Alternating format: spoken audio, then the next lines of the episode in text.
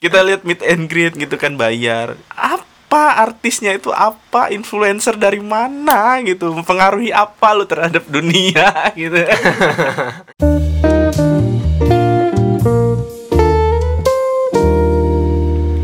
Ya, assalamualaikum warahmatullahi wabarakatuh.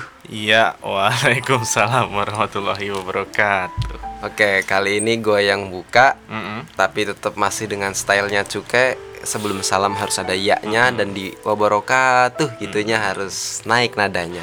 lu tahu artinya nggak sih maksudnya dari ya itu Nggak tahu. Nah, jadi dalam bahasa Arab iya itu artinya wahai Oke, ya benar. Huruf nida. Jadi kayak halo assalamualaikum. Jadi iya assalamualaikum Ah, iya, iya, warahmatullahi wabarakatuh. Jadi ada iya-nya. Ya nabi. Ya rasul. Kan gitu kan? Makanya ya assalamualaikum warahmatullahi Nanti wabarakatuh wahai para pendengar, ah. assalamualaikum warahmatullahi nah wabarakatuh. gitu. Itu say hello nya dulu. Say hello. kalau kita hai selamat pagi gitu Iya, iya, maksudnya. iya. Oke. Ya, itu ini kali ini gue yang buka.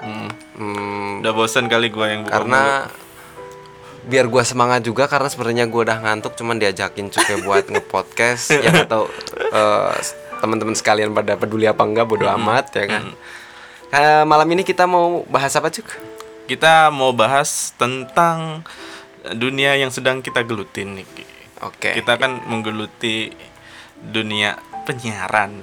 Penyiaran ya. Penyiaran. Kita siar menyiarkan audio tapi kan Uh-uh. bukan yang gambar. Kalau gue sih masih ada gambar. Oke. karena gue juga nggarap YouTube ya follow ya. Eh follow subscribe ya eh, Cuke Habibi gitu kan. Oke. Nah jadi kita mau membahas fenomena-fenomena yang ada di dunia penyiaran sekarang. Kan tahu sendiri kabarnya desas-desusnya hoaxnya. Nah kita pengen eh, bahas ini nih katanya ada salah satu channel TV yang gulung tikar. Mau gunung tika Heeh, mau gulung tikar karena eh, peminatnya mungkin kurang ya. Kan kalau pemasukan dari eh, TV ya jelas iklan. Semuanya juga iklan YouTube juga iklan. Podcast mungkin belum ada uangnya karena belum ada iklan. Oke. Tapi kalau ada ada iklan bisa misalnya kalau ada yang mau jual-jualan makaroni kita bisa sebutin. Iya. Ini masih blank nih Eh, teks kosong eh, nih eh, masih ya teks kan? kosong tinggal tapi diisi. bisa. Bisa banget lu Bis- masuknya bisa iklan. Karena tapi kan kalau di podcast kita ini tempat kita belajar ini ya belajar mengkaji. mengkaji menyiarkan gitu Oke. ya, penyiaran lah. Walaupun dengan bahasa yang masih sangat sederhana kan kita. Iya Nah, bahasa anak kampung dah. Mm-mm. Jadi emang sekarang banyak banget ki apa platform-platform yang bukan hanya sekedar TV gitu kan kalau zaman dulu iya kan ya dulu istilahnya tahun 80-an kali ya yang masih satu kampung TV-nya cuman satu ya satu atau Itu- dua itu zaman gua kecil berarti Ah, ah. sekitar tahun 90-an oh Karena- 90-an ya, ya gua kan lahir 94 nih. Mm-mm. ya gua mungkin SD kelas 1 ya sama umur 4 tahun 5 tahunan berarti sekitar tahun 98 99 di kampung gua Mm-mm. itu satu kampung dari RT 1 sampai RT 6 gitu istilahnya ya iya yang punya TV dua rumah doang waduh dua rumah doang yang punya TV dan acaranya itu ya kayak tersanjung Iya. angling dharma Iya. jadi kalau abis isa Mm-mm. itu ibu-ibu sama bapak-bapak setelah dari masjid langsung ke ru- kedua rumah ini kayak kayak udah tersebar gitu yang ini ke sini Iya. yang itu ke sana gitu kan paling di jalan lu rombongan mana gue angling dharma nih Iya. gitu yang Lu nonton man- angling dharma sebelah sana yang Iya. tersanjung sebelah sini Iya. dan nanti pagi harinya Heeh. yang mak-mak pasti akan membahas sinetron yang semalam ditonton. Oh iya pasti jadi eh, apa review. Review betul. Kayak review film gitu. Kayak review film. Itu review film sambil dia nanem padi. Ah. Nah, jadi gitu. ada bahasan ya? Iya ada bahasan. Sama bapak-bapaknya juga ke sawah akhirnya bahas film Angling Dharma semalam yang ditonton gitu. Iya, jadi eh, emang mungkin zaman dulu hiburan-hiburan tuh terbatas ya. terbatas. Apalagi mencari hiburan gratis. oke iya. Kalau ada paling hiburannya kayak dangdutan atau apa. Jadi eh, yang gratis ini ya hanya TV. iya benar. ah. yang gratis TV Tapi kan kemudian semua orang sudah mulai banyak tuh punya TV.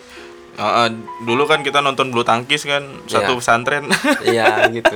Nonton TV 14 in yang nonton satu 20 pesantren. orang. Nggak tahu nih masuk apa enggak nih. Iya. nonton bola kecil banget kan bolanya.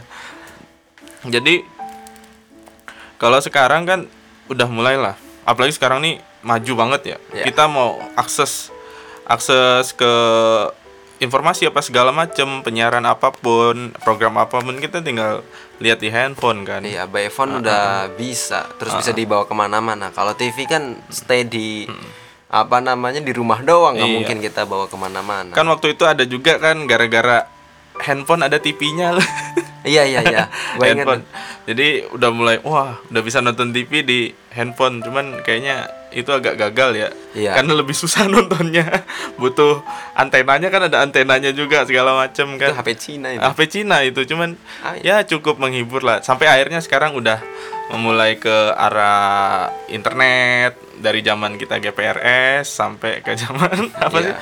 HSDPA ya sekarang pokoknya 4G plus lah pokoknya jadi itu pergeseran kayak gini kayaknya akan membuat dampak nih terhadap TV tadi Ya kalau itu sih gue setuju karena gini, zaman dulu itu kalau dari sisi eh, musik ntar lu yang jelasin lah, Iya. yang lu yang lebih paham. Kalau gua dulu ngerasainnya zaman gua kecil kakek gue cuman punya radio doang. Iya. terus Terus lama kelamaan punya TV. Iya, radio. Iya kan? Ah. Radio udah mulai ditinggalkan. ya Nah, terus sekarang udah mulai ada HP, bisa Iya. nonton TV di HP. Ah, ah. TV sudah mulai ya Tinggal. jarang ditonton gitu. Mm. Karena mungkin eh, apa menurut lu gimana nih? Apa emang kontennya yang kurang? Apa emang kenapa sih jadi minatnya turun ya? Mm-mm. Sebenarnya kayak kayak turun ya. Banyak banget gue lihat orang-orang yang gue tanya, lu sehari nonton TV nggak? Ada orang yang sehari nggak pernah nonton TV. Lah, sekarang gua aja tinggal di kontrakan nggak punya TV Ah. mah kan. Karena menurut gua sekarang TV udah bukan apa ya istilahnya satu kebutuhan yang eh, primer lagi gitu. Ah, ah. Bahkan tersier kali kayaknya. Ah, Karena informasi berita, informasi olahraga, Iya. kemudian program-program acara apa pun komedi seni dan sebagainya bisa diakses lewat handphone semua dan itu lebih praktis daripada TV Lebih cepat. lebih cepat pula Dan kita mencari program, men- mencari kan langsung. Kita pengen tahu tentang hal apa, kita tinggal ketik langsung dapet. iya nggak kayak zaman dulu kita mau nonton apa nonton berita harus nunggu pagi kalau nggak sore kalau nggak malam kalau menurut gua sih faktor pertama adalah faktor dari segi praktisnya Mm-mm. itulah kemudahan menggunakan Mm-mm. easy to aksesnya itu Iya. lebih gampang by phone daripada TV kayak musik juga sama dulu adanya apa piringan hitam piringan hitam Terus? gua kaset kaset yang bisa diputar pakai pulpen pakai pensil ya pakai pensil itu anak gitu zaman ya. sekarang tuh nggak tahu tuh Ya kan? cara ngeriwain gimana cara nge-record gimana kalau gua ngalamin gitu. Ya, ah. kemudian ada VCD Iya. Terus lama kelamaan lagu-lagu bisa disimpan di disket Mm-mm. ya baru sekarang udah ada flash disk. Sekarang udah ada flash disk. Akhirnya sekarang kita dengerin musik pakai Spotify aja. Nah gitu. Sambil denger podcast kaji santai. Mm-mm.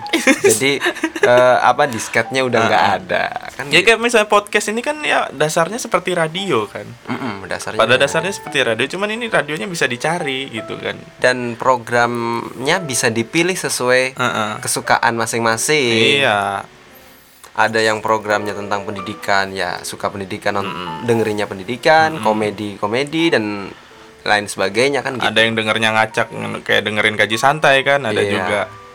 Tapi eh, anak-anak zaman sekarang beda ya kayak anak-anak zaman dulu ya kan kita sering nonton film kartun film apa dan itu program-program kayak gitu kayaknya udah mulai kurang kan di TV Itu menurut gua memang apa ya? Anak 90-an kudu bersyukur tuh. Iya. Tiap hari Minggu full semuanya acara program Iya, buat anak-anak. kartun. masih masih ingat banget dulu kalau hari Minggu itu malam Minggu istilahnya itu bukan waktu yang tepat untuk begadang. Kalau Iya. zaman sekarang adalah waktu tempat untuk begadang kan. ya gue nggak begadang karena apa gue harus bangun pagi dari sejak istilahnya habis subuh, Iya. itu kan udah mulai kartun-kartun udah muncul. Iya, pasti non- nungguin detektif Conan lu kan. Gue nunggunya Conan Gua- sama Dragon Ball. Dragon Ball, Power Ranger ya buat selingan aja mungkin. Terus eh Tamiya, Tamiya. Crash Gear, Yu-Gi-Oh. Tamiya siapa Ki?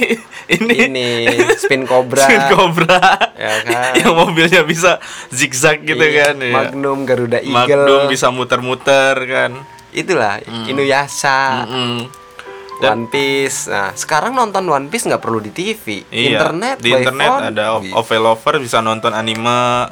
Lu pengen baca komiknya juga ada di Mangaku segala macam kan. bahkan lebih cepet update-nya malah Ha-ha. kan. Nah, itu jadi ya lama kelamaan program-program itu akhirnya tergerus oleh kemudahan akses di handphone. Gitu ah. lah. Makanya akhirnya antusiasme terhadap TV mulai berkurang. gitu. Antusiasmenya mulai berkurang. Nah, dengan antusiasme yang berkurang, Mm-mm. akhirnya sejalan pula dengan iklan-iklan yang berkurang masuk ke TV. Iya, iklan-iklan malah masuknya ke YouTube, ke Spotify atau ke platform-platform lain kan. Iya, betul. Jadi sekali. pada pada pindah nih akhirnya iklan-iklan. Makanya kemungkinan nih salah satu channel ini menjadi susah cari iklan karena iya. iklannya pindah semua. akhirnya ya mau nggak mau pemasukan berkurang, Mm-mm.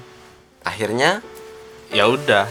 Desas-desusnya mau gulung tikar. kan? sesuatu mau gulung tikar karena eh, nih boleh nggak sih nyebut nama channel ini Tahu gue juga. Gak apa-apa kali ya. Iya. Jadi emang eh, Net TV ini agak menurut gua idealisme idealismenya tuh bagus sebenarnya Ki. Sebenarnya menurut gue program-programnya itu kekinian banget. Kekinian banget. Cuman kayaknya eh, pangsa pasarnya salah menurut gua. Gimana? Karena yang kita tahu ya sekarang tuh penikmat TV itu menurut gua nih ya, menurut gua yang gua lihat yang nikmatin TV itu kebanyakan emak-emak sekarang. Gue setuju sih. Ah. Karena kalau Net TV itu punya tagline eh, televisi masa kini, Iya. anak-anak masa kini jarang nonton TV. Anak-anak masa kini pindahnya ke YouTube. Ke YouTube, Spotify, Mm-mm. Instagram, Heeh. Kemudian Twitter, Iya. terus juga game. Mm-mm. Makanya banyak banget iklan-iklan yang masuk ke platform-platform itu tadi, Iya, ya kan? ah, pada Makanya pindah. muncul akhirnya artis artis Instagram, artis Instagram, selebgram, selebgram, YouTuber. YouTuber. Eh, eh, karena eh, mungkin eh, kalau dilihat dari eh, net TV sih program-programnya kan banyak yang melihat dari program-program TV luar negeri. luar negeri gitu Ya. yang masa kini. Cuman sayangnya di Indonesia ya penikmatnya itu ya ibu-ibu. Misalnya kalau misalnya kita masih FTV, gue yakin masih laku. Sinetron pasti masih laku. Tukang ojek apa pengkolan Ya. terus preman pensiun yang kayak kayak gitu pasti masih laku ki karena yang penggemarnya ibu-ibu makanya Dan yang nonton mereka soalnya mm, apalagi kalau ada acara malam lu tahu sendiri Indosiar dangdut. dangdut sampai malam karena emang itu pasarnya ibu-ibu ibu-ibu suka kalau kayak kita ditanya lu pernah nonton Indosiar malam Iya.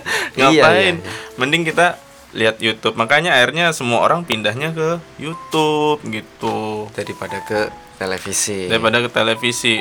Cuman eh, kadang agak berbahaya juga sih kalau misalnya eh ini TV itu punya ini Eh, jaga kualitasnya apa sih namanya tuh? KPI ya? Oh iya iya iya iya. Sen- Komisi Penyiaran Indonesia. Komisi Penyiaran. Ya, itu kan dan mereka punya tugas untuk mensensor Iya. atau hal-hal yang nggak bisa dilihat. Ada tulisan bimbingan orang tua. Oh iya, itu kategori itu. kategori. Ada yang anak-anak. Ada yang seluruh umur. ada seluruh umur segala macam jadi jadi mas menurut gua TV TV itu baik gitu sebenarnya malah emang sih gue yakin Einstein juga bilang gitu kan kalau emang yang nanti yang menghancurkan kita tuh teknologi Iya, iya. Iya benar sih. Tapi gini loh. Padahal menurut gua kalau tadi lu singgung masalah mendidik, Heeh. Net TV itu menurut gua banyak banget acara juga yang lumayan mendidik. iya Contoh ada acara dulu kelas internasional. Itu Iya. kan adopsi daripada uh, main your at- language Main Your Language. Ah, ah, Main Your Itu Language. membuat kita bahwa supaya lebih mencintai bahasa Indonesia. mencintai bahasa Indonesia Kita juga jadi belajar bahasa Indonesia EYD yang benar. Kemudian juga kita jadi cross culture ah cross culture Cross kita culture. me- me- mengajarkan kita untuk menghargai perbedaan Menghargai perbedaan antar ras ya. Mm-mm, memaklumi juga dengan orang lain yang mungkin bahasanya berbeda Walaupun diselimutin dengan komedi tadi kan. Lah justru itu bumbu yang bikin enaknya kan itu daripada eh, nggak ada komedi sama sekali terlalu flat kan Lah orang main your language aja malah komedi banget itu. Iya, Manjar memang komedi banget. Jadi eh, banyak eh, kayak ini talk show juga bagus. Cuman awal-awal ya. Cuman ke sekarang-sekarang kok gue lihat mulai monoton gitu kan. Lawakannya juga gitu-gitu aja. Eh, kurang berkembang gitu. Terus eh, kalau Tonight Show itu kan ini acara unggulan ya. Ya. Tonight Show ya gue lihat ya emang lebih banyak orang nontonnya di YouTube-nya. Gue Iya. kalau nonton Tonight Show karena kemalaman kali ya, gue ya udah gue nonton YouTube-nya aja. Jadi kayak eh, acara-acara TV malah pindah ke YouTube supaya kita bisa nonton Kapan saja, di mana kapan saja. saja dan di mana saja. Jadi ngapain buat TV gitu sekarang tuh masih ya Terus kalau juga ada acara yang bagus juga. Ah, ah. Namanya acara Indonesia Bagus. Itu memperlihatkan eh, budaya, Iya. kondisi geografis Iya. dan ya eh, sosial budaya masyarakat di suatu daerah tertentu. Itu nambah pengetahuan banget kan buat buat kita-kita gitu loh. makanya ini kenapa TV yang bagus ini malah susah cari iklan Kalau gitu. menurut gua sih kayaknya analisis lu ada benernya juga karena anak muda zaman sekarang nontonnya lebih ke platform-platform YouTube dan sebagainya. Jadi di TV-nya malah kurang iya gitu. malah acara-acara yang mungkin ya kurang ya emang acara emak-emak sih emang gue kurang suka kurang cocok gitu Iya. kurang cocok sama gue malah yang paling banyak disiarin di TV-TV yang lain dan TV-TV yang lain malah lebih bertahan kan Iya. Lu mungkin akan bilang acara-acara yang lain jelek. Ah, ah. Sebenarnya jelek itu tergantung perspektif iya selera Selera. cocok-cocokan Karena, karena seleranya lu bukan itu jadi lu sebut itu jelek. Nah, sedangkan seleranya emak-emak itu kan suka drama, ya Iya. kan? Apalagi emak-emak zaman dulu memang dari dulu filmnya film-film drama loh. Iya. Angling Dharma, Tersanjung dan sebagainya itu kan film-film drama. iya. Nah itu memang sukanya itu. Jadi ya gitulah. Terus yang sukanya dangdut dangdut Iya. mungkin anak zaman sekarang ya harusnya punya rasa suka juga karena dangdut salah satu musik Indonesia kan? Ah. dangdut Indonesia kan asli? Iya Indonesia banget. Indonesia banget. Dangdut Eh, is the music of my country. Ah iya. Ya bener itu ada lagunya tuh kan? Iya cuman anak-anak zaman sekarang lebih sukanya musik-musik Korea Korea nah nah itu juga. itu kan dan akhirnya gue berpikir kayak gini kan mungkin nanti masa depan ya gue nggak tahu ya lima tahun atau 10 tahun lagi kemungkinan TV bakalan hilang Ki. bisa jadi Heeh. dan tergantikan oleh Netflix nah jadi TV udah kayak YouTube gitu kan Heeh. TV udah bisa nyari ah, ah. nah, ini bedanya layarnya handphone diganti layar TV nggak pakai antena lagi antena antena gocap tuh nggak pakai lagi jadi pakai kabel ini kabel internet udah hampir semua TV gue yakin nanti bakalan seperti itu karena eh, mau gimana pun sekarang udah mulai bercampur seperti TV ke YouTube dan youtuber ke TV Iya, youtuber sekarang masuk TV dan orang-orang TV. bikin YouTube. gitu. orang artis-artis sekarang bikin YouTube bikin YouTube, pada bikin YouTube semua, bener. Heeh. Cuman gini, eh YouTube sebenarnya juga nggak jauh beda dengan TV. nggak jauh beda bedanya cuma Dari- bisa nyari doang Bedanya cuman bisa milih dan nonton kapan saja dan di mana saja kan gitu. Padahal dari sisi program Heeh. banyak juga di YouTube yang program bagus, tapi nggak kalah banyak juga yang konten-kontennya itu sampah sampah, kurang mendidik dan sebagainya lah gitu clickbait ya. nggak jelas gitu kan clickbait nggak jelas ya Ya. nah justru malah itu bikin apa ya was was juga bikin mengkhawatirkan juga kalau yang nonton YouTube itu anak-anak dan tanpa pengawasan orang tua nah. terus dia tiba-tiba ngeklik yang nggak sesuai dengan kategori usia iya. dan nggak sesuai dengan eh, apa ya istilahnya nanti ya dia akan meniru hal yang jelek gitu ya Iya. kan karena apa yang dilihat nanti dia yang tiru itu kan. Itu nanti malah jadi nggak ada pengawasan yang pasti. Mm-mm. kalau menurut gua malah harusnya lebih ke TV karena TV udah punya punya apa ya punya KPI yang KPI yang. Heeh. mungkin nanti harus ada kayak komisi penyiaran YouTube Indonesia gitu. Ah iya. Jadi Bisa jadi. Karena kalau sementara kan adanya undang UU ITE. Oh ITE dan itu undang-undang cy- cyber kayak gitu masih belum kuat kan, apalagi untuk di Indonesia. Karena lebih mengarah ke yang kalau misalnya sorry ya, Arahnya pornografi. pornografi terus Konten kekerasan. ke- kekerasan ujaran kebencian dan sebagainya gitu arah-arahnya ke sana tapi dia nggak akan bisa me, apa ya istilahnya menghukum atau mengadili gitu Iya, untuk konten-konten yang ngerjain ngeprank prank. Dan sebagainya itu Dan- kayaknya enggak. Dan eh, youtuber youtuber sekarang emang lagi enak jaya-jayanya kan sekarang tuh karena eh, enaknya setiap orang bisa buat channel. Iya. Dan itu gratis gitu nggak perlu bayar apa pun lu hanya punya email akhirnya lu bisa buat TV channel sendiri. TV sendiri. Yang istilahnya lu mau prepare-nya pakai handphone doang juga udah punya channel gitu kan. Iya. Sedangkan TV itu butuh modal. Misalnya kameranya aja harganya ratusan juta kan? Iya. Bayarin krunya. krunya berapa? Studionya berapa? Bayar artisnya. Bayar artisnya segala macam dan mereka well prepare gitu kan? Iya. Dibanding dengan youtuber-youtuber yang ya mohon maaf ya sekedar buka handphone halo guys selesai. Iya. Halo guys gue lagi makan nih di pecel ayam selesai. Jadi konten itu. Iya. Ya kan? Bener, bener, Nah, bener. dan itu mereka anggap karya gitu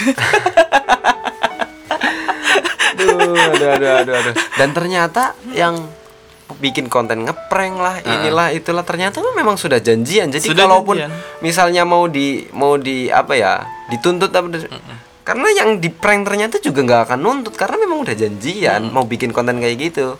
Kecuali yang di prank itu eh, nggak janjian terus dia sakit hati dia bisa melaporkan itu kan Iya. entah ujaran kebencian mencemarkan nama baik kekerasan apa dan sebagainya tapi ternyata memang udah janji.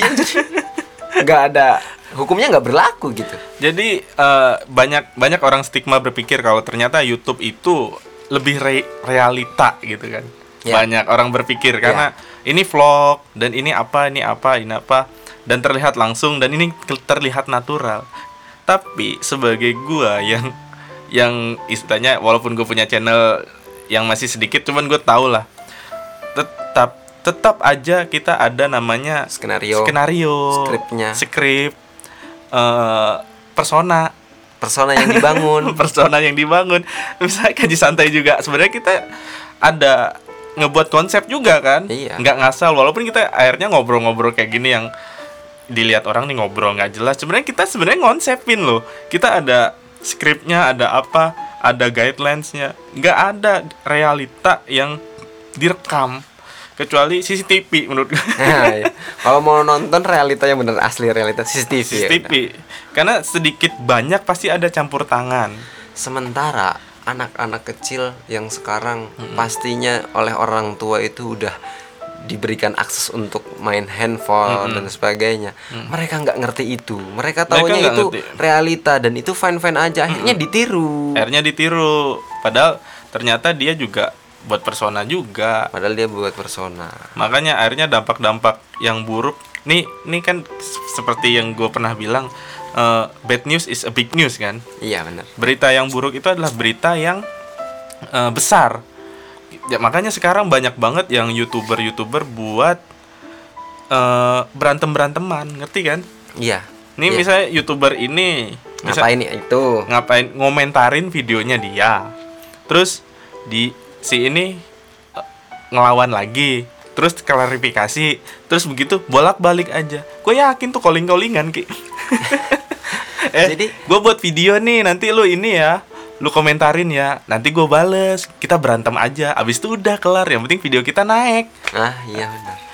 Kelihatan jadi ngelihat ada dua youtuber yang berantem kan mak ya itu sebenarnya collab kolaborasi yang terselubung nih. Kolaborasi yang nggak langsung aja gitu. Cuman terselubung cuman deal dealan itu. Makanya eh, kayak misalnya kita pernah nonton kan ke yang Venjet ya. Hmm. Venjet bilang kalau YouTube itu ya emang nanti tahun ini 2019 isinya ya YouTube klarifikasi. Nah Ah, ah, ya kan yang Ya. kemarin kita nonton tuh. Jadi youtuber ini ngomong nanti di klarifikasi oleh diklarifikasi oleh teman lain. Misalnya misalnya kita ambil contoh nih misalnya Atta Atta Halilintar ngeprank ternyata pranknya udah deal-dealan. Mm-mm. Hampir semua youtuber ngomentarin itu. Ya kan? Iya. Misalnya youtuber yang nggak jelas juga ngomentarin, ya nih Ata begini nih, Ata begini nih. Itu mereka ngomentarin itu buat apa? Buat naikin videonya doang gitu kan. Bukan buat pemirsa gitu kan. Iya benar. Nah, tetap tetap ego intinya. Mau eh, mau TV mau YouTube udah sama aja. Makanya kalau anak-anak melihat hal-hal tersebut ya ngelihatnya ya emang bener-bener itu sandiwara gitu. Karena gue gue juga kalau ngelihat pasti sandiwara. Kalau mau nonton program TV yang nggak pakai drama-dramaan dan nggak ada skripnya, Heeh. satu dong sekarang. Apaan? Bola. Bola. Iya kan? iya bola. Bola. Bola sih drama enggak Ki. Cuman bisa ada deal-dealan juga di belakang. Nah itu mafia berarti. Eh, iya Nah, mafia kan judi bola. Jadi jadi nggak ada satu hal menurut gua ya nggak ada satu hal yang nggak terlibat dunia hiburan nih. In- intinya tetap sandiwara. Ada ada bumbu-bumbu tersebut. Makanya lu jangan jadiin eh, patokan hidup lu gitu kan. Misalnya lu suka Korea suka artis ini apa udah itu mah plastik gitu kan. Iya. Gua kemarin nonton sebuah berita di TV. Iya Di TV ada di di Trans 7 tuh ini apa ya? Fenomena eh, suami istri menceraikan gara-gara istrinya apa, gara-gara suaminya apa. iya Ada salah satu itu suami menceraikan istri setelah melahirkan gara-gara anak yang dilahirkan nggak mirip sama sekali sama istrinya dan Oh, nggak iya, mirip iya, juga iya, sama. Ah, suaminya. ah, ah. Terus anaknya jelek banget. Ah, ah. Ternyata si istri walaupun mukanya cantik, Cantik. banget, itu oplas. operasi plastik Dia kebuktinya lewat anak lah, gennya Iya. mah aslinya gitu kan. Kalau gen nggak bisa nipu. Nggak bisa nipu. Walaupun lu udah dioplas, ya anak lu ya seperti lu. Wajah lu aslinya, Aslinya, gitu. karena itu genetik. Kan? Makanya setelah itu di diceraikan ceritanya.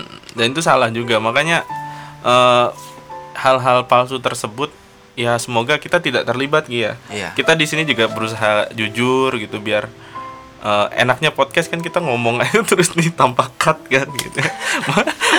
Muka juga nggak kelihatan. muka juga nggak kelihatan cuman ya kita tetap ada skripnya gitu biar biar lu tahu nih kita mau jujur aja nih kita tetap ada skripnya Skripnya juga bukan skrip drama, skripnya supaya ngomongnya nggak terlalu ngawur aja. Ah, ah, Jadi ngurutnya enak gitu ngurutnya loh. enak sebenarnya intinya kita juga dari tadi ngawur nih 20 menit emang pada dasarnya kita main bahas TV ini tapi seru juga kok kita bahas YouTube kayak gini kayak Iya. Ah, Nah, TV itu menurut gua harusnya gimana kalau pola pikir kita balikin TV yang easy to access daripada YouTube. itu gimana Tapi programnya Oh, iya. harus lebih berkualitas. Ah, harus iya. lebih mendidik. Jadi ini juga butuh bantuan orang tua orang tua zaman sekarang. Iya. Sayangnya orang tua orang tua zaman sekarang juga orang tua orang tua milenial sih ya. iya Jadi apa apa HP. Jadi anak juga ngikut HP terus. Akhirnya yang ngikut orang tuanya. Padahal harusnya orang tua itu ya ngasih arahan ke anak. Kalaupun mau dikasih HP, dikasih arahan gimana menggunakannya, apa yang boleh dibuka, apa yang nggak boleh dibuka dan sebagainya. Kalau anak-anak usia 3 tahun, 4 tahun, kan udah banyak tuh yang pegang HP Iya. dan udah nonton YouTube mulu, jarang keluar rumah. Tapi nontonnya masih yang Tayo, Upin Ipin. Itu masih oke Masih sih. oke. Tapi kalau yang udah SD, nontonnya keker ada yang kekerasan ah, ah. nontonnya TikTok Nah gitu Gue masih inget banget dulu ada salah satu acara televisi Yang akhirnya ditutup gara-gara diikutin oleh anak-anak dan menyebabkan meninggal Smackdown oh iya Smackdown padahal itu acaranya udah dibuat malam ya? Iya. Tapi masih ad- masih susah juga dijaganya gitu kan. Ah. apalagi ini yang YouTube yang all access gitu All gampang. access gampang banget. Gampang banget lu mau masuk mana aja. Konten kekerasan, konten dewasa, konten ngecengin, konten ngerjain. Kalau ditiru kan nggak pas banget. Padahal anak-anak kita kan butuh pendidikan yang bagus. Karena mereka itu istilahnya ember kosong yang kita mau isi apa nih? Air kopi air putih air teh air comberan? Bisa semuanya gitu loh. Iya karena ya mau gimana Ki ya? Karena orang tua zaman sekarang gitu.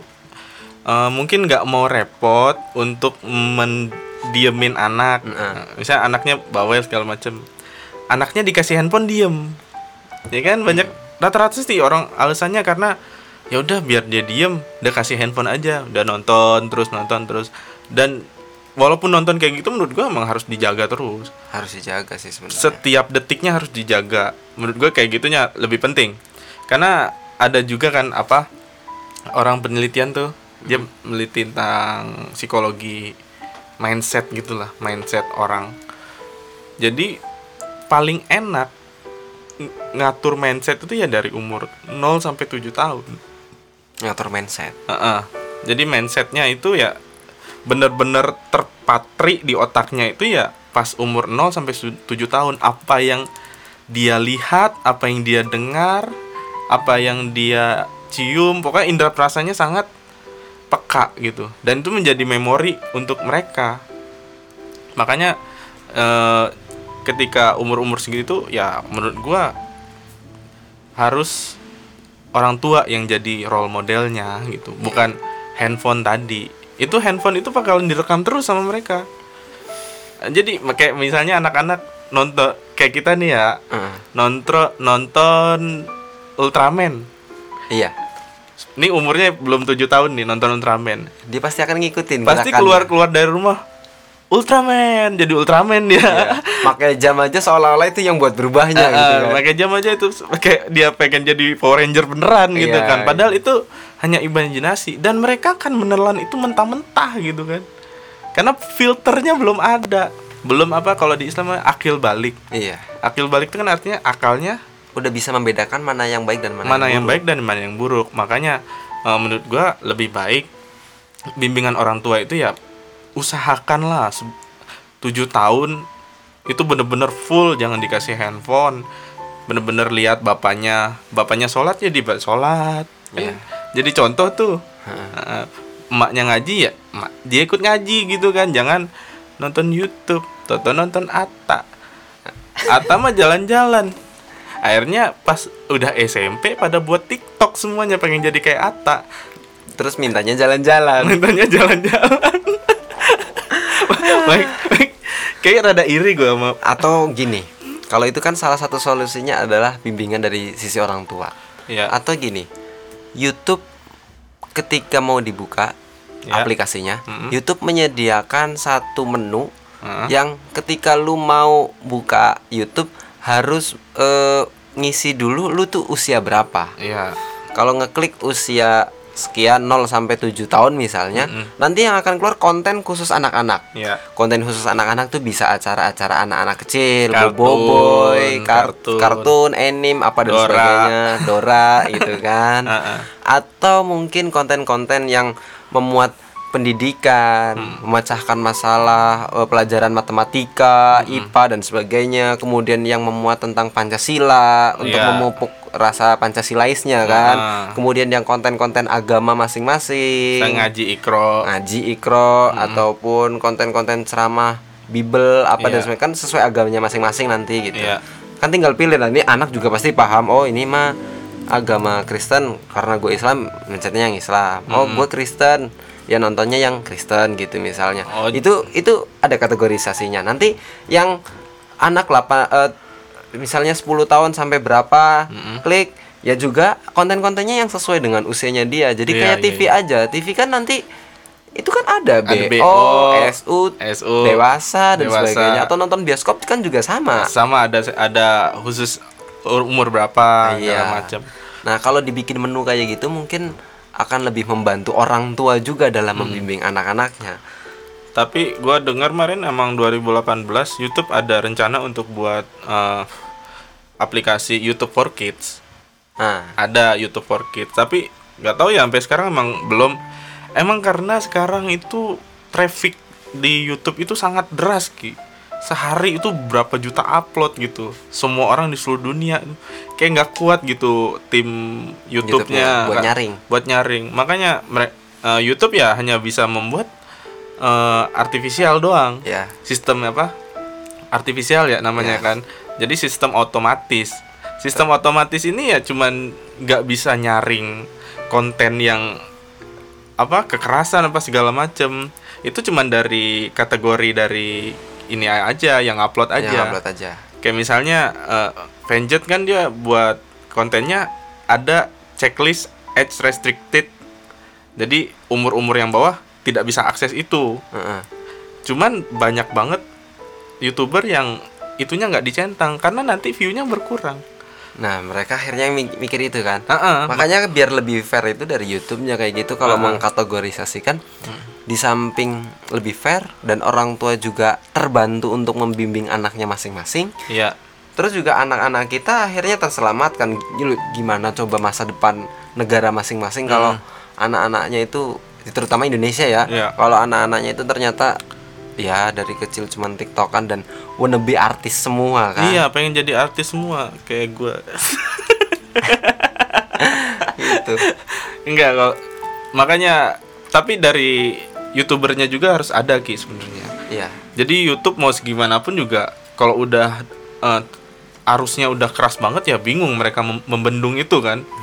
Makanya mungkin bisa kita mulai dari diri kita, mungkin pengisi konten kreator ini ya buat konten-konten yang positif. Positif. Jadi biar kita mengalahkan konten-konten negatif tersebut. cuman ya memang konten negatif pasti akan lebih banyak dari dari dulu itu kayak udah hukum alam ya kan ya yang jahat itu yang jahat sana.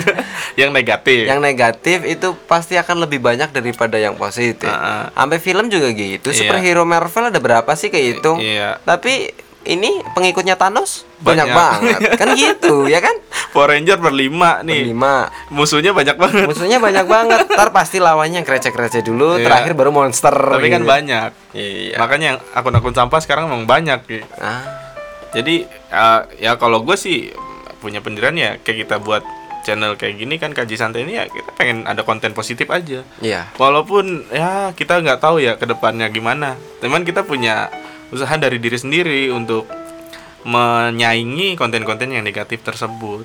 Cuman di YouTube juga masih banyak kok konten-konten yang bagus. bagus.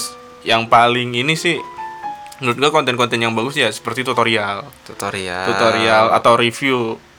Ya. Uh, review barang atau apa itu konten yang bagus menurut gua tidak uh, tidak ada unsur negatifnya kan mereview informasi. Konten-konten tentang informasi kan bagus. Nih konten-konten ngevlog nih yang menurut gua yang agak uh, kurang ya. Kecuali kalau misalnya travel bener gitu kayak dia makan atau apa tapi banyak banget vlog-vlog yang sekedar intinya itu memperlihatkan kekayaan itu yang gua nggak suka. Nah itu nanti akan dicontoh oleh anak-anak oh iya gue jadi kayak gitu. Uh-uh. Ya. Kalau makanya ada yang bilang ntar kalau jadi youtuber kaya enggak juga sebenarnya menurut gua. Iya. Karena eh, mereka kaya ya karena dramanya, bukan karena YouTube-nya bukan karena YouTube-nya. Karena kontennya ya mungkin ya mereka ingin menginformasikan sesuatu, tapi karena eh, ada dramanya tersebut itu makin banyak view-nya. Makanya kalau lu pengen jadi youtuber juga harus drama juga. belum sih kalau gue belum sampai ke arah sana kalau kita kan terlalu banyak yang harus dipikirkan kalau Heeh. Makanya menurut gua kalau anak-anak ya jangan terlalu melihat banget lah. Orang tua harus membimbing banget gitu. Gue sih ngikutin gaya Bill Gates aja, pengennya sih ngikutin gaya Bill Gates.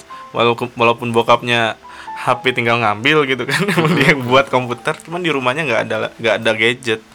Sampai umur 17 tahun atau berapa baru boleh anaknya pegang gadget.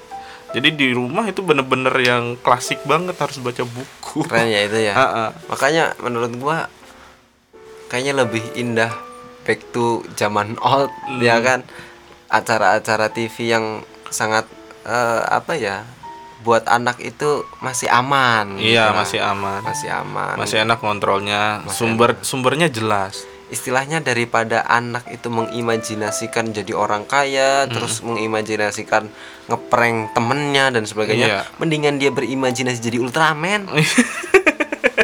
Ya kan? Mendingan dia so-soan main kartu Yu-Gi-Oh Ah, ah, gitu kan? atau Beyblade gitu. Itu masih mending itulah. Mending dia jadi Ultraman daripada dia di YouTube Q&A gitu. anak kecil Q&A Q&A setiap sebulan sekali. Apa perubahannya? Gue tanya.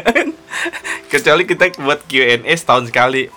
Oh tahun ini gimana bang? Beda. Ya. Ini bulan depan Q&A lagi. Kontennya baru dua Q&A lagi. Terus udah udah jadi artis TikTok, udah kayak jadi artis beneran.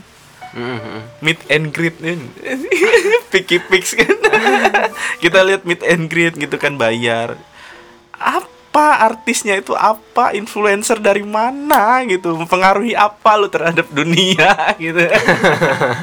Lu berperan apa ya iya lu cuman apa voice over apa gimana apa dubbing doang gitu kan. Ada lagu lu gaya-gaya doang gitu kan.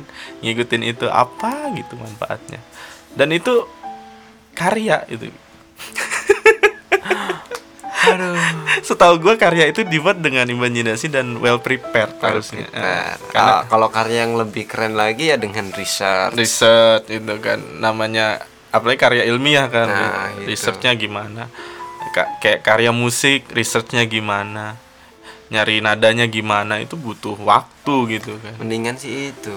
Nah gue nggak tahu nih anak-anak kecil kayak gitu tuh di Indonesia doang atau di luar negeri juga begitu? Sama di luar negeri juga sama luar negeri sama ya? Sama aja.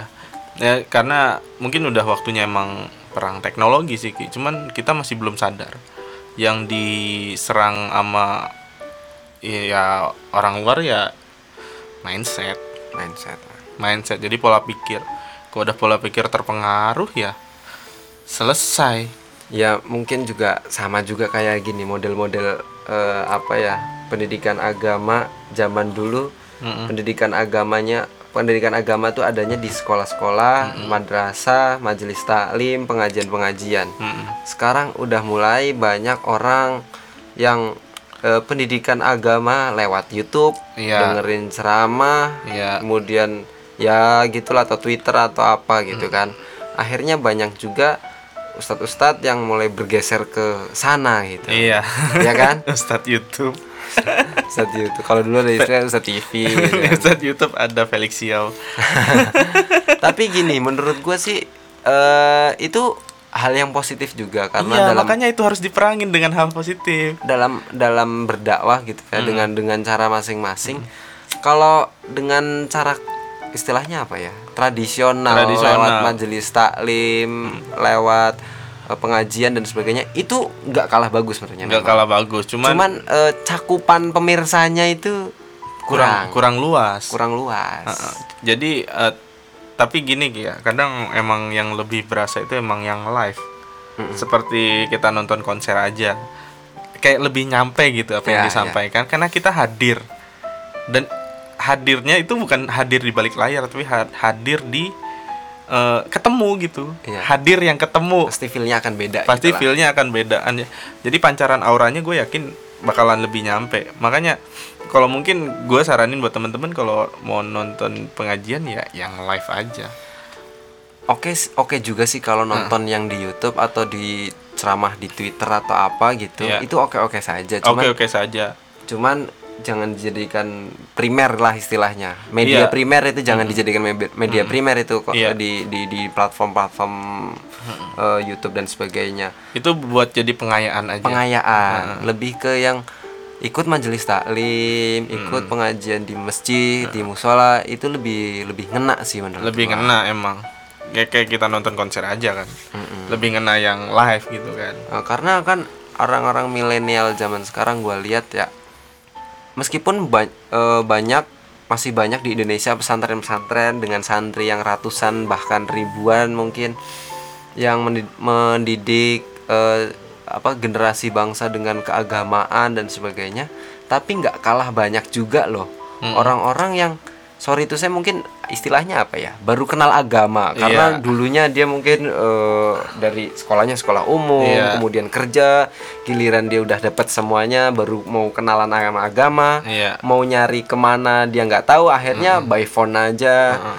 Nah itu tapi kalau nggak bisa nyarinya kan susah. Serem. Serem. Serem. Jadi malah takutnya ekstrim gitu. Ya takutnya yang ekstrim Karena- ekstrim.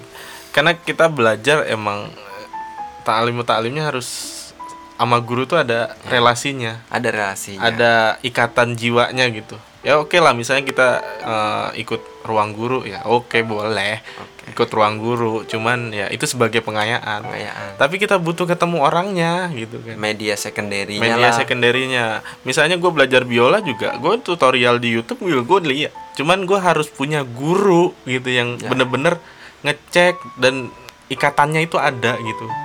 Re- apa relationshipnya itu ada. Jadi gimana sih?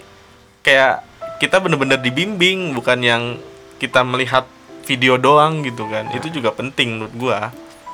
Apalagi gua kalau tadi lu bilang di taklim ilmu ta'lim tuh ada kan yang memang udah populer banget banyak orang yang udah tahu di dalam taklim ilmu ta'lim kan ada alala tanalul ilma illa bisitatin saumbika an majmu'iha bibayanin zakain wa hirsin wastibarin wa bulghatin wa irsadu ustadin wa tuli zamani. Panjang amat. yang namanya ilmu Iya. itu eh, akan bisa diraih dengan enam perkara gampangnya gitulah ngertiinnya. Yang pertama zakain wahirsin wastibarin cerdas terus juga harus sabar gitu kan Heeh. yang mau gua sorotin adalah ada salah satunya itu wa irsyadi ustadin apa tuh harus ada irsyad itu makna secara leksikalnya ya petunjuk lah. Iya. Wa irsyadu ustadin petunjuk guru. Tapi petunjuk dalam kata irsyad itu eh, maknanya tuh gini. luas Nunjuk tapi mim- bimbing gitu. iya bimbing Istilahnya kalau lu mau nyuruh orang sholat, Mm-mm. kalau eh, menunjukkan orang sholat, eh sholat ini udah asar, Iya. itu belum irsyad. tapi Kalau kalau irsyad tuh gini, eh ini udah asar, Heeh. sholat, nih sarungnya, ini Iya. pecinya, sholatnya tuh begini, takbir dulu dan Iya, sebagainya. itu bener-bener dibimbing Itu namanya irsyad. Heeh. Nah, bimbing lah gitu. iya Nah, karena irsyad itu kan nggak bisa didapatkan hanya dengan nonton video, baca Iya. tulisan Twitter, Heeh. dia harus ketemu langsung biar feelnya dapet gitu. jadi lah. eh, komunikasinya dua arah ya komunikasi dua arah. nggak nggak satu arah kayak gitu kan jadi emang ada feedback ada stimulus respon gitu kan Nah, iya. jadi enak kita rel- relationnya gitu kan Iya. kita langsung bisa menanyakan hal itu langsung nggak nunggu Q&A dulu feelnya bakalan beda gitu kan Karena kalau kalau sekedar itu doang tanpa irsyad yang langsung dari guru, itu ya takutnya akan akan jadi salah makna, salah pemahaman Iya. gitu loh. Makanya ada istilah yang ekstrim banget. Lu kalau baca buku tanpa ada guru, berarti gurunya setan. Karena bisa jadi pola pikir kita akan di, digiring oleh setan untuk Iya. hal-hal yang tidak sesuai gitu Iya. loh. Nah, itu yang agama, cuy.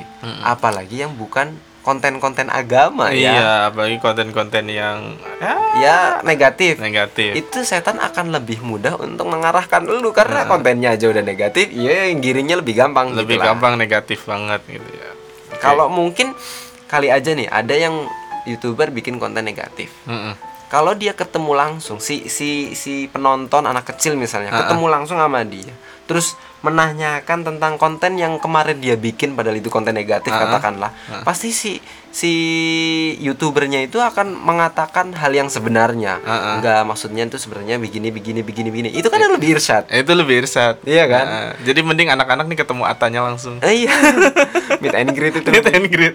Tapi ternyata min editingnya cuma nyanyi-nyanyi ya percuma. Iya, percuma. KNN-nya langsung gitu le- lebih lebih lebih bisa dijelaskan apa maksud dan tujuannya adanya video itu gitu lah. Nah, ini kontennya aja udah negatif, kemudian nggak ada irsyadnya sama sekali, maksud tujuannya apa? Akhirnya yang ditangkap hal negatif, ya yang ditiru akhirnya lebih negatif lagi. Guru kencing berdiri, murid kencing berlari kan Nah, gitu. lu kencing salto Kalau kencing salto Ronaldo kayaknya. oke jadi menurut lu intinya gimana ki tentang apa penyiaran nih penyiaran kan intinya informasi yang disampaikan kepada kita gitu kan Iya. menurut lu gimana sih dunia informasi sekarang nih Kalau menurut gua dunia informasi sekarang satu ya, Heeh. gua kangen sama acara TV TV zaman dulu. iya Dan dua, gue sebenarnya suka banget sama acara-acara TV yang sifatnya membangun, ber- berkonten pendidikan, nggak alay dalam Nggak tanda kutip iya, nggak nggak alay, alay. ya kan, no drama, Heeh. yang diproduksi oleh salah satu stasiun televisi tadi. Iya. Ya, itu gue suka. Heeh. Dan yang ketiga adalah untuk eh, platform selain televisi berarti YouTube dan sebagainya. Menurut gue sih sekarang harus ada bimbingan untuk anak-anak iya lebih dikontrol Iya. ataupun dari YouTube-nya itu memberikan sebuah kategorisasi lah supaya menyelamatkan pola pikir mindset dan ya apa ya istilahnya ya logika, Logika berpikirnya anak-anak zaman sekarang. Jadi eh, channel tersebut khusus buat anak-anak. Ya, Intinya kan gitu. kayak gitu kan. Oke. Kalau menurut gua nih boleh ya. Ya iya. Harus ya. Kalau menurut gua, gua nih eh, berpikir secara pembuat konten. Oke. Nah, nah, untuk teman-teman yang mungkin yang punya channel atau yang nge- ngerjain po- podcast juga atau buat YouTube juga, pokoknya buat konten lah, seorang konten kreator. Eh, usahakan ya kita buat eh, konten-konten yang positif. Gue mengayokkan nih, mengajak mari kita buat konten-konten positif karena untuk mengalahkan negatif harus kita kita kalahkan dengan positif gitu kan. Jangan kita eh, ngecengin mereka, jangan kita bully konten-konten negatif itu malah menaikkan mereka kan? Iya. karena negatif ketemu negatif kan positif jadi makin negatif gitu kan. Nah makanya kita serang dengan konten-konten yang positif seperti gaji santai seperti ini gitu. Gitu. Makanya kalau pengen buat eh, konten ya konten yang tutorial review atau sekedar eh, ngasih informasi-informasi yang sangat berguna buat teman-teman di sini kalau teman ngasih pendapat ya kasih pendapat yang positif kita juga nggak bu- ngebully kan dari tadi kan Iya enggak. nggak ngebully kita hanya mengungkapkan pendapat kita Komentar. dan kita mungkin ya sedikit-sedikit menyarankan buat temen boleh gitu Iya. Nah, oke Enggak maksud menggurui juga. Nah, pokoknya ayo kita buat konten-konten yang positif jangan lupa lihat channel YouTube gua Karena- Habibi Kasihan dengan generasi Ah. berikutnya. Ah. biar generasi berikutnya juga tetap positif oke Amin.